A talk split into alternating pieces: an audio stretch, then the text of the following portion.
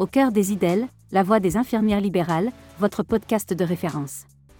Restez connectés aux dernières actualités du monde infirmier libéral et renforcez votre posture au quotidien en moins de 5 minutes.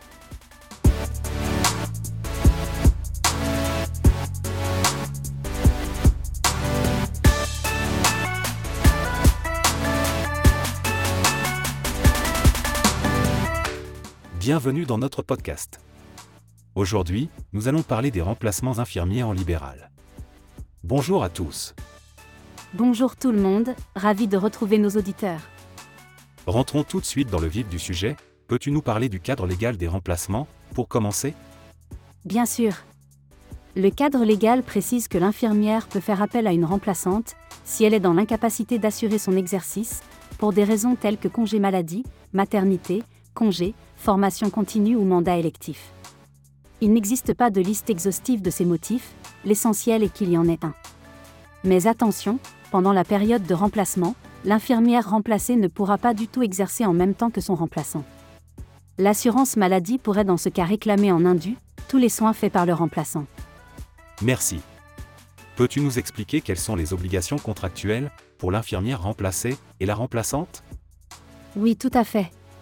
L'infirmière doit préparer et faire signer un contrat de remplacement pour tout remplacement d'une durée de plus de 24 heures, ou d'une durée inférieure, mais répétée. Ce contrat doit mentionner les dates et la durée du remplacement, le motif, la liste des moyens d'exercice mis à disposition de la remplaçante, les modalités de rétrocession, la clause de non-concurrence et les conditions de résiliation. Il doit aussi respecter le principe d'indépendance professionnelle et n'engendrer aucun lien de subordination entre les IDEL. Attention également à bien vérifier que chacun est inscrit à l'ordre et que le remplaçant dispose bien d'une autorisation en cours de validité. Cette autorisation doit être renouvelée tous les ans. Et comment peut-on éviter les désistements de dernière minute? Malheureusement, on ne peut pas s'en prémunir à coup sûr. Mais c'est tout à fait possible d'ajouter une clause au contrat. Par exemple, tu peux préciser que la remplaçante devra verser une indemnité de 100 euros par jour non honorée si elle ne se présente pas sans motif valable. De même, si la remplacée ne donne pas un jour convenu au contrat, elle devra également verser une indemnité de 100 euros par jour. Les motifs valables doivent alors être prévus au contrat. Ok, mais du coup, est-ce qu'il ne vaut pas mieux faire appel à un juriste pour établir le contrat de remplacement? Oh que si. Je te conseille chaudement de faire appel à un juriste pour établir tout contrat. Chaque mot a son importance, et en faisant appel à un juriste, on se protège et on maintient de bonnes relations entre remplacés et remplaçantes. Il faut notamment être vigilant à ne pas inclure de clauses de non-concurrence disproportionnées sur le plan géographique, ou toute autre clause abusive, qui pourrait être contestée devant un tribunal. De manière générale, plus les IDEL prendront soin dans l'écriture de leur contrat, plus elles se prémunissent de tout conflit ultérieur. Tout peut être prévu, en cas de séparation, d'installation, de cession d'activité, de cession de patientèle et même de décès, ou d'incapacité permanente. On n'aime pas parler de ces choses-là, mais il faut y penser. Car dans ces deux derniers cas, par exemple, ce sont les ayants droit qui deviennent l'interlocuteur. Je te confirme qu'on ne pense jamais à tout ça pour un remplacement. Mais c'est vrai que ce n'est pas dans les pires moments que l'on peut en discuter. Il vaut mieux en parler dès le début.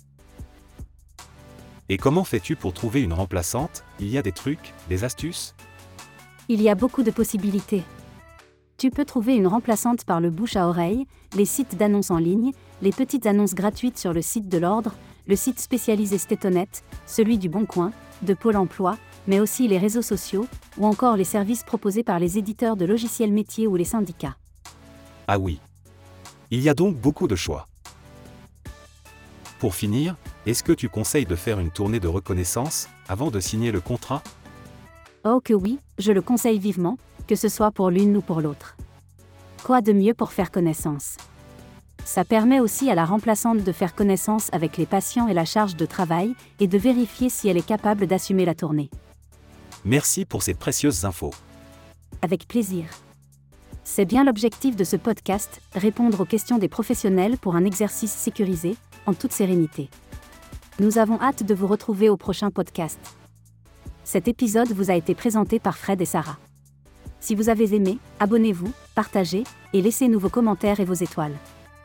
Prenez bien soin de vous, et à la prochaine.